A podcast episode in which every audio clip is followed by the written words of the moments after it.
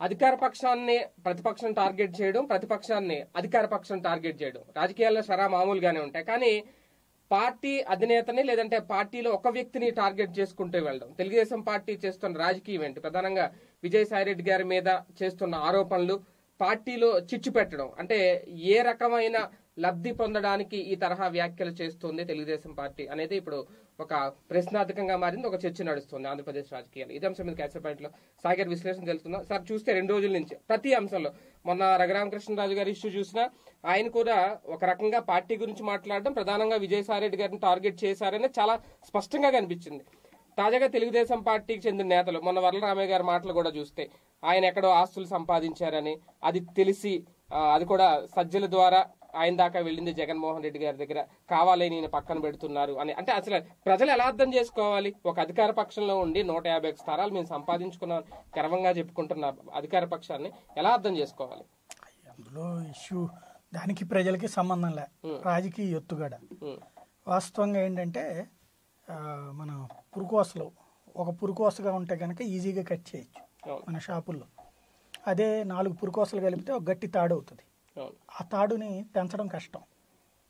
కాబట్టి ఇప్పటిదాకా ఏంటంటే సజ్జల విజయసాయిరెడ్డి వైవి సుబ్బారెడ్డి జగన్మోహన్ రెడ్డి ఇదంతా ఒక తాడు బలంగా ఉంది. దీన్ని కట్టడం కట్ చేయడం కష్టం అవుతుంది కాబట్టి దీన్ని జాగ్రత్తగా ఓడబీకుతోంది తెలుగుదేశం. దీనికి ఇక్కడ ఇగోస్ అనేటువంటిది ఒకటి ఉపయోగపడుతుంది. ఎలాగా? యాక్చువల్గా ఎవరి కాళ్ళే జగన్ దగ్గర పరిచయం ఉన్నవాళ్ళే బాగా క్లోజ్గా ఉండేవాళ్ళే.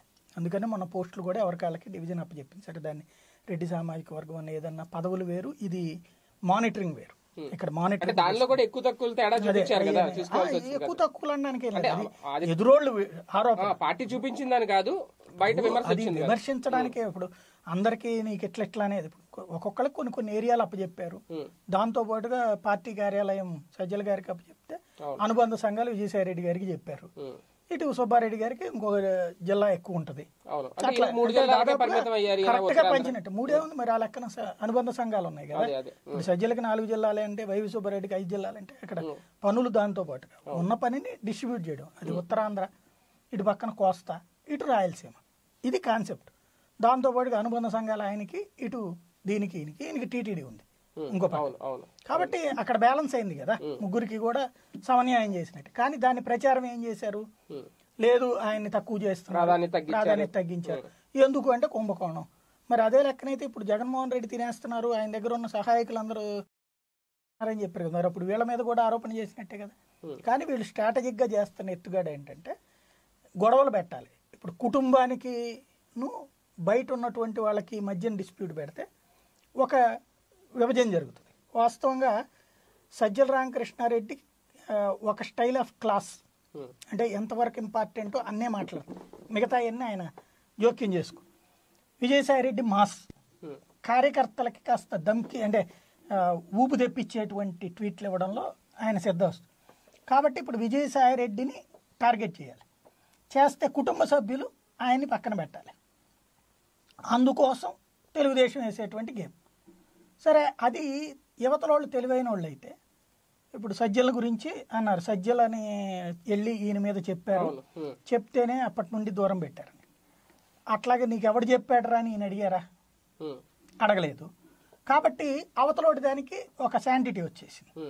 దాన్ని అడ్డం పెట్టుకుని ఇక్కడ నడుస్తుంది. ఇక్కడ పార్టీలో వాస్తవంగా వీళ్ళకి ప్రభుత్వం నడపడం కొత్త. పార్టీ నడపడంలో ఇట్లాంటివి కొత్త. పార్టీ మామూలుగా పాదయాత్ర ఆయన మీద పాజిటివ్ వీళ్ళ మీద నెగిటివ్తో నడిచిపోయింది. ఇప్పుడు అసలు ఈ తరహాలో ఒక ప్రభుత్వంలోకి వచ్చిన పార్టీని నడపడం అనేటువంటిది ఒక కొత్త వీళ్ళకి దాంతో ఏమైపోతుందంటే అవతలోళ్ళు ఇప్పుడు తెలుగుదేశానికి వచ్చేటి పటిష్టమైన పార్టీ ఏళ్ళ తరబడి అనుభవం ఉన్న పార్టీ అందులో అనేక దఫాలు ప్రతిపక్షంలోనే ఉంది. అధికారంలో వచ్చినటువంటి సందర్భం కంటే ప్రతిపక్షంలో కూడా ఎక్కువ కాలమే ఉంది. దాని మూలంగా ఆ టైంలో ఎట్లాగా లీ లీగల్గా ఎట్లా ఇరికించాలి? వ్యవస్థీకృతంగా ఎట్లా దెబ్బకొట్టాలి వ్యవస్థీకృతంగా ఉంది ఆ పార్టీ? కాబట్టి వీళ్ళ వ్యవస్థల్ని కుప్పకూల్చడం ఎట్ట అనేది కూడా ఇప్పుడు ఎన్టీఆర్ని దెబ్బకొట్టాలంటే ఏమనుకున్నారు? అప్పటిదాకా ఒక మహా నేత. అది కాంగ్రెస్లో మహామహులు ఇందిరాగాంధీ లాంటి వాళ్ళు అద్భుతమైన స్టేజ్లో గెలిచినోడు. N T Rama Rao. అట్లాగే ఆ తర్వాత కాంగ్రెస్ హవా నడుస్తున్న టైంలోనే ఎన్టీ రామారావు ఇక్కడ గెలిచింది. కానీ ఆ గెలుపుకి ఆనాడు ఏమన్నా చంద్రబాబు వీళ్ళందరూ ఏమన్నారు ఆనాడు? ఏడ గెలుస్తుంది లక్ష్మీపార్వతిని పెళ్ళి చేసుకుంటే అదంతా జనంలో నెగిటివ్ అయిపోద్ది అనుకున్నారు. కానీ అదే లక్ష్మీపార్వతిని పెళ్ళి చేసుకున్నాక ఆయన పవర్లోకి వచ్చాడు. అవును. భారీ సీట్లు వచ్చినాయి అంతకంటే అంతకు ముందు కంటే కూడా. అంటే ఏంటి? అంత ఊపు వచ్చింది. దాన్ని కవర్ చేయడానికి ఆయన అంత ఊపు వచ్చిన మనిషిని బద్నాం చేయాలంటే వ్యవస్థను ఎట్లా వాడుకోవాలనేది ఎలా చూపించారు? అమ్మాయితో సంబంధాలు ఉన్నాయి. అమ్మాయితో అక్రమ సంబంధం పెట్టుకున్నాడు. అమ్మాయితో ఈయనకి ఈ వయసులో అమ్మాయిల పెచ్చేంటి ఆవిడే రాజ్య రాజ్యాంగబద్ధంగా నడిపిస్తుంది. ఇట్లాగా జనంలోకి తీసుకెళ్ళారు. మీడియా ద్వారా కానీ ఒకటి కానీ అంటే రోజు ఆయన్ని చులకం చేయటం. జనంలోకి ఇట్లా తీసుకెళ్ళారు తీసుకెళ్ళాక ఆయన ఆవేశంలో అమ్మాయిని చేసుకుంటా. దాంతో మొగుడిని వదిలేపిచ్చి పెళ్ళి చేసుకుంటాడు ఈయన. తద్వారా ఇంకొక నెగిటివ్. ఆ తర్వాత ఆవిడే రాజ్యాంగేతర శక్తి. ఆవిడ నుంచి కాపాడుతున్నాం. చివరికి ఆయన ఒక దొంగని చేసి చూపించారు జనం ముందు. ఆయన ఒక సెక్స్ మ్యానియాక్గా ఆయన ఒక దుర్మార్గుడి కింద అప్పటిదాకా ఆయనే హీరో. ఆయనే తీసుకొచ్చిన వాడు. వచ్చిన మనిషిని ఒక్కసారిగా వెధవం చేసి ఇటు ఈవిడిని అడ్డం పెట్టి చేశారు. పోనీ ఈవిడేమన్నా ఇప్పుడు కోటీశ్వరరాలు అయిందా వందల కోట్ల ఆయన డబ్బులు ఏమన్నా ఈవిడ దగ్గర ఉందా? ఆ డబ్బు డబ్బు పోయా. ఇటు ఎన్టీఆర్ని దొంగని చేశారు. ఆ తర్వాత మళ్ళీ అదే ఎన్టీఆర్ ఫోటో కనబడనీయకుండా చేయడం కోసం పెద్ద ఎత్తునే కనీసం వాళ్ళ కార్యాలయాల్లో కూడా ఉండేది అయితే అది కాస్త దెబ్బతింటున్నది అని తెలిసిన తర్వాత ఒక ఏడాది రెండేళ్ళు పోయిన తర్వాత మళ్ళీ ఎన్టీఆర్ మహానుభావుడు అంటూ మళ్ళీ ఆయన ఫోటోలకు దండలేయటం ఆయన ఫోటోలు ప్రతి చోట పెట్టించడం అన్ని పథకాలకి ఎన్టీఆర్ పేర్లు ఇప్పుడు మళ్ళీ పవర్లోకి వచ్చిన తర్వాత. ఎన్టీఆర్ అనే పేరు లేకపోతే మనం బతకలేం. మరి ఆనాటి దుర్మార్గుడైన ఎన్టీఆర్ ఇవాళ అకస్మాత్తుగా మహానుభావుడు ఎట్టయ్యాడు ఆయన ఆశయం అంటే ఏంటి? ఇప్పుడు పోనీ వీళ్ళు చెప్పింది ఆ లెక్కనప్పుడు అమ్మాయిలని తెచ్చుకోవడాలు లేకపోతే ఇది మొగుళ్ళను వదిలేపిచ్చి సంసారాలు చేయడం. మరి అది ఆశయమా? ఇప్పుడు వీళ్ళు చెప్పేది అది కాదు కదా మరి. నువ్వు అప్పుడేమో అది తప్పు అని చెప్పావు. ఇప్పుడు వచ్చేటప్పటికి అది కాదని చెప్తున్నావు. మళ్ళీ ఆయనలో ఉన్నది చాలా గొప్ప ఉంది అని చెప్తావు ఈవిడ ఇంకా మళ్ళీ దుర్మార్గురాలి. దుర్మార్గురాలైనా అంటే అట్లాగా ఒక వ్యవస్థని ఎలాగా బ్యాడ్ చేయాలి? ఇప్పుడు బద్నాం చేయటంలో వాళ్ళు సిద్ధాస్తులు అట్లాగే చెడగొట్టడంలో అట్లాంటిది ఇక్కడ ఇప్పుడు జగన్ మీదకి వదులుతున్నారు. అంటే జగన్ గారిని టార్గెట్ చేయడం వైసీపీని టార్గెట్ చేయడం వైసీపీ మీద అదే ఉమ్, కానీ ఇక్కడ విజయసాయి రెడ్డి గారిని టార్గెట్ చేస్తున్నట్టు కనిపిస్తుంది. లక్ష్మీ పార్వతిని అదే. ఉమ్, ఇప్పుడు అదే నేను అనేది అదే. వ్యవస్థని విచ్ఛిన్నం చేయాలంటే ఒక్కళ్ళు టార్గెట్ కాకూడదు. మొత్తాన్ని టార్గెట్ చేయాలి. ఎన్టీఆర్ అనే పేరునే అసహ్యం కలిగించేలా చేశారు ఆ రోజున. లక్ష్మీ పార్వతిని చూస్తే అసహ్యం పుట్టేటట్టు చేసి వాస్తవంగా ఆ లక్ష్మీ పార్వతి కోసం ఎగబడి చూసేవాళ్ళు ఆ రోజున జనాలు. ఎగబడి వచ్చి చూశారు ఎగబడి చూసి ఓటేశారు ఆ రోజున. అలాంటిది ఆవిడ పట్ల అసహ్యం కలిగించేలా ఎలా చేయగలిగారు ప్రచారం? ఇప్పుడు అట్లా వీళ్ళ మీదన ఆ విధంగా. వీళ్ళల్లో ఒకరికొకరికి అప్పుడు లక్ష్మీపార్వతి మీద ఎన్టీఆర్ కోపం తెప్పించాలా? ఇటు పక్కన వాళ్ళ మిగతా మిగిలినటువంటి దగ్గుబాటికి వాళ్ళందరికీ లక్ష్మీపార్వతి మీద కోపం తెప్పించాలి అందుకే కదా దగ్గుబాటి మళ్ళీ వెనక్కి వచ్చింది ఇటు పక్కకి. అట్లాగా ఒక గేమ్ నడపాలి. ఆ గేమ్ నడిపేటువంటి ప్రణాళిక మైండ్ గేమ్ అంటారు.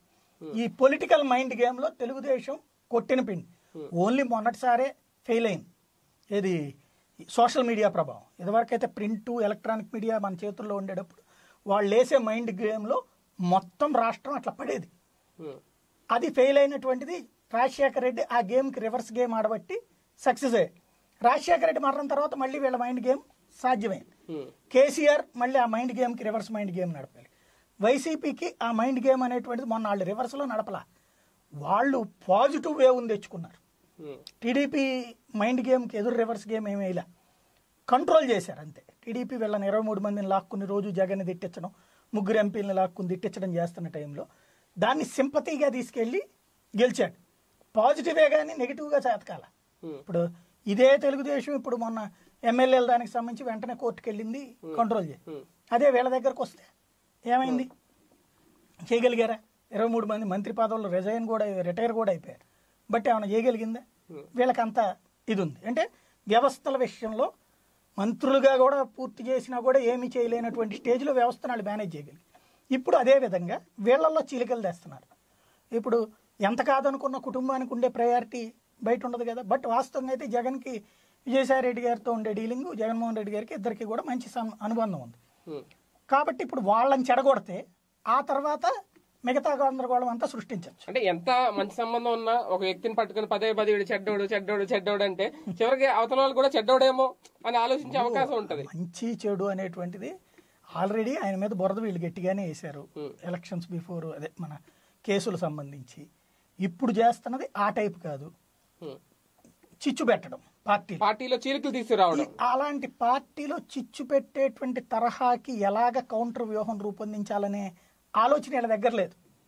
ఇప్పుడు తెలుగుదేశానికి ఒక పాలిట్ బ్యూరో దానికి ఒక బృందం వాళ్ళు కూర్చుంటాం దాంట్లో ఇట్లా ఇట్లా అనుకుంటున్నారని నేను చెప్పటం దానికి ఎట్లా అనేది ఒక ప్లానింగ్ ఉంటుంది. వీళ్ళు ఎప్పుడు కూర్చుంటారు అసలు? ఇది వ్యక్తి పార్టీ. అది వ్యక్తి పార్టీనే. కానీ వ్యక్తి పార్టీ వ్యవస్థ అనే భ్రమన్న కల్పిస్తుంది. ఇక్కడేమో పూర్తిగా వ్యక్తి పార్టీగానే ఉండిపోతుంది ఇక్కడ నలుగురు కూర్చోవడమే తక్కువ. ఎవరికాళ్ళు ఇప్పుడు ఓ రకంగా చెప్పాలంటే గవర్నమెంట్ కార్యాలయం లాగా అయిపోయింది వాళ్ళ పార్టీ. జగన్మోహన్ రెడ్డి గారు ముఖ్యమంత్రి పొద్దున వస్తారు సాయంత్రం వెళ్ళిపోతారు. మధ్యలో వీళ్ళు వెళ్ళి ఒకసారి కనబడి వస్తారు ఏదో వీళ్ళు సంబంధించి ఏదన్నా వంద ఉంటే వీళ్ళు చెప్పేది అక్కడ ఐదే చెప్పగలుగుతారు. ఐదులో ఆయన ఒకటే వింటాడు అందులో ఓకే అంటాడు లేకపోతే లేదు. దాంతో ఒక గ్యాప్ ఉండిపోయింది. ఈ మధ్యలో ఇప్పుడు వాస్తవంగా అయితే ఆ, పార్టీల అధ్యక్షులుగా ఉన్నోళ్ళు చాలా చోట్ల ఎమ్మెల్యేలు అయ్యారు. మంత్రులు అయ్యారు. పార్టీల నాయకులుగా ఉన్నోళ్ళు. ఆ ప్లేసుల్లో కొత్తగా పార్టీని డెవలప్ చేసుకురావాలి కదా పార్టీకి పోస్టులు వేయాలి కదా పార్టీ పదవులు ఇవ్వాలి కదా. ఇప్పుడు ఇటు కొంతమంది పదవుల్లో ఉన్నప్పుడు మిగతా వాళ్ళకి అక్కడ పదవులు ఇస్తే కదా కౌంటర్ అయ్యేది అక్కడ నిండేది. ఇప్పుడు ఈ టైంలో ఒక ఆశలు పెట్టుకుని ఉంటారు కదా కార్పొ అలాగే కార్పొరేషన్స్ ఉన్నాయి. అవి భర్తీ చేయొచ్చు కదా. అవేమీ జరగట్లా. ఎందుకు? మొత్తం పార్టీగా వ్యవస్థీకృతంగా లేదు. ఈయన దగ్గరికి వెళ్ళి చెప్పే ధైర్యం ఎవరికి లేదు. సజ్జలైనా విజయసాయి రెడ్డి అయినా ఎవరైనా జగన్ని డామినేట్ చేసి మనం ఇది చేసి తీరాలండి అని చెప్పేవాడు ఎవడు ఉన్నాడు. ఆ రకంగా చెప్పాలంటే ఓ రకంగా చంద్రబాబుని కాస్త బెదరే ఓసైనా పని చేయించుకునే వాళ్ళు ఉన్నారు. ఇప్పుడు కేసినేని నాని ఉన్నాడు. ఆయన నాలుగు తిట్టిన తర్వాత వాళ్ళ కూతురికి ఇప్పుడు మేయర్ అభ్యర్థిగా అనౌన్స్ చేసింది. అట్లా బెదరేస్తే అక్కడ కొంత పని అవుతుంది. ఈయన దగ్గర బెదరేసే ధైర్యం లేదు అడిగే ధైర్యం లేదు. దీంతో పార్టీ పదవులు అట్టాగే ఉన్నాయి ఈ అట్టాగే ఉన్నాయి. ఈయనకి మూడు వచ్చినప్పుడు ఒకటి భర్తీ చేస్తే జరుగుతుంది. ప్రాక్టికల్గా ఆ గ్యాప్ని అర్థం చేసుకున్నారు వీళ్ళు. ఇప్పుడు చిచ్చు పెడుతున్నారు. ఇక్కడ ఆ చిచ్చుకి వీళ్ళు కూడా అంటే నెంబర్ వన్ నెంబర్ టూ. ఇక్కడ వాస్తవంగా ప్రాంతీయ పార్టీలు నెంబర్ టూలు ఏమి ఉండవు. నెంబర్ వన్ నెంబర్ టూ లేదని ఉంటే కుటుంబాలే ఉంటాయి. ఇప్పుడు తెలంగాణ తెలంగాణ రాష్ట్ర సమితిలో నెంబర్ వన్ కేసీఆర్ అయితే నెంబర్ టూ కేటీఆర్. మంత్రి పదవుల్లో హోమ్ మినిస్టర్గా డిప్యూటీ సీఎంలుగా మహమ్మద్ అలీ ఉన్నా నే- వాస్తవంగా నెంబర్ టూ ఎవరు? ఈయనే. అట్లాగే అక్కడ నెంబర్ వన్ లోకేష్ అదే చంద్రబాబు అయితే నెంబర్ టూ లోకేష్. రేపు నెంబర్ వన్ లోకేష్ అయితే నెంబర్ టూ చంద్రబాబు అంటారు అంతేగాని మధ్యలో యనమల రామకృష్ణ ఎవరు? వీళ్ళందరూ కూడా ఎవరు? ఇప్పుడు వైసీపీలో వచ్చి నెంబర్ వన్ ఆయన నెంబర్ టూ కూడా ఆయనే ప్రస్తుతానికి. ఎవరు లేరు.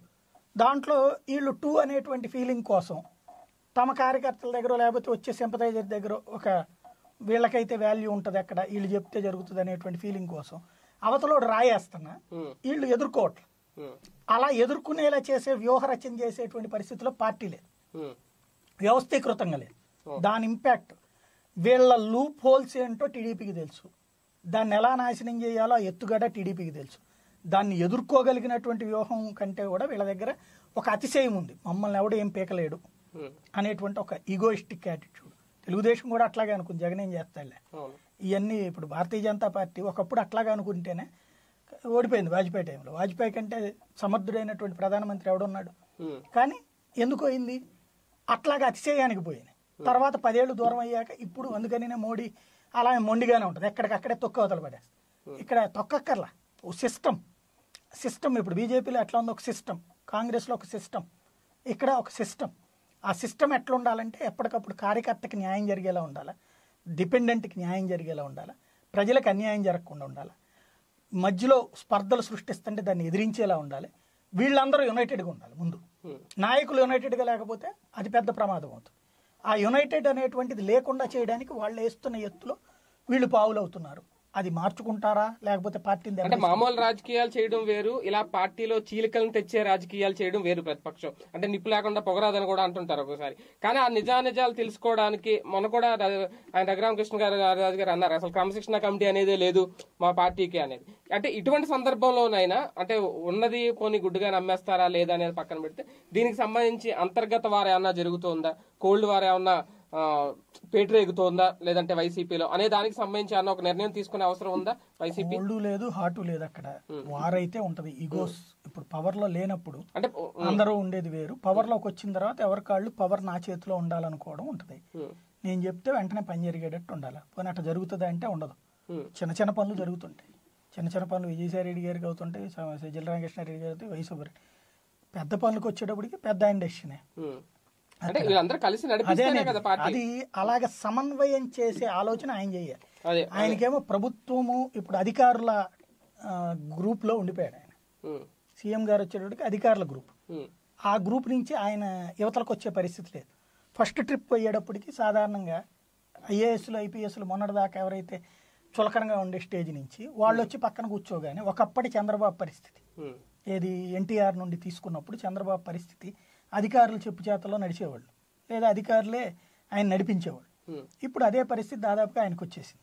అప్పుడు ఆయన పార్టీని పక్కన పెట్టబట్టినా తర్వాత ఓడిపోయింది. మొదటిసారి బీజేపీ పుణ్యమాని కాస్త గెలిచిన వాజ్పేయి పుణ్యమాని. తర్వాత దెబ్బ కొట్టేసింది కదా. అదే సెకండ్ ట్రిప్కి వచ్చేటప్పటికి శాంతం కొట్టేసింది. ఇప్పుడు వీళ్ళది పరిస్థితి ఏంటంటే ప్రస్తుతం ముఖ్యమంత్రి అధికారులు ఈ రూట్లోనే ఉన్నారు. పార్టీ అనేది వ్యవస్థీకృతంగా బాగు చేయడం అనే కోణంలో లేరు. వీళ్ళకి ఆలోచన ఎట్లా ఉంటుందంటే చెప్పేవాళ్ళు కూడా ఆఫీసులు కూడా ఎట్లా ఏం సార్ ఇంతకుముందు పార్టీ తెలుగుదేశం అంత పెద్ద పార్టీ వ్యవస్థ అంతా ఉంది. ఏమైపోలా? ఇక్కడ పార్టీలు అనేది నామకే వాస్తేనండి. వ్యక్తుల ఇంపాక్ట్ ఉంటుందండి. మీరు పాదయాత్ర చేశారు కాబట్టి మీరు గెలిచారు. అనగానే ఇక్కడ వీళ్ళకి ఇగో సాటిస్ఫై అయిపోద్ది. నేనే కదా పార్టీ అంటే నేనే కదా. నిజమే. నువ్వే పవర్లోకి రావడానికి. తర్వాత నడిపించడం ఇప్పుడు చంద్రబాబు అట్లా అనుకుంటే కోలే ఇప్పుడు కమ్యూనిస్టులు. వ్యవస్థీకృతంగానే ఉండేవాళ్ళు. కానీ ఎక్కడ పోయింది. ఫేస్ లేదు. ఇక్కడ ఫేస్ ఉంది బేస్ లేదు. తెలుగు బీజే వైసీపీకి ఏ బూత్ కమిటీ ఉంది ఇప్పుడు ఏది? వాలంటీర్. ఇదివరకు వాళ్ళకి జనభూమి కమిటీ. ఒకప్పుడు చంద్రబాబు ఉన్నప్పుడు లేరా? అంగన్వాడీలు వీళ్ళందరూ. మరి ఎందుకు ఓడిపోతారు? ఇక్కడ ఒక వాలంటీర్ ఇచ్చే సంక్షేమ పథకం ఓటు నీకు వస్తుంది అనుకోవడం భ్రమ. సంక్షేమ పథకం నీ వాళ్ళు పొందుతారు వాళ్ళ వాళ్ళు పొందుతారు. ఇవన్నీ కూడా మంచి పాయింటే పాజిటివ్ పాయింట్స్. సేమ్ టైం పార్టీని ఒక కన్స్ట్రక్టివ్గా చేసుకోవాలి. బీజేపీ మోడీ ఒక్కడిని కూర్చోబెట్టుకుని నడుపుకుంటే అయిపోద్దా? ఓడిపోలేదు మొన్న. నాలుగు రాష్ట్రాల్లో. కాబట్టి ఇది ఏది కూడా ఒక ఒక స్టేజ్కి రావడం ఒక ఎత్తు. ఆ స్టేజ్కి వచ్చాక దాన్ని కాపాడుకునేటప్పుడు వ్యవస్థని సెట్ చేసుకోవడం అని ఒక ఎత్తు. ఇప్పుడు ఆ వ్యవస్థని చిన్నాభిన్నం చేసి వీళ్ళని శాంతం దెబ్బతీయడానికి ఒక యాంగిల్ గేమ్ చక్కగానే నడుపుతున్న తెలుగుదేశం. దాన్ని ఎదుర్కొనే సందర్భంలో యునైటెడ్గా వీళ్ళు లేరు.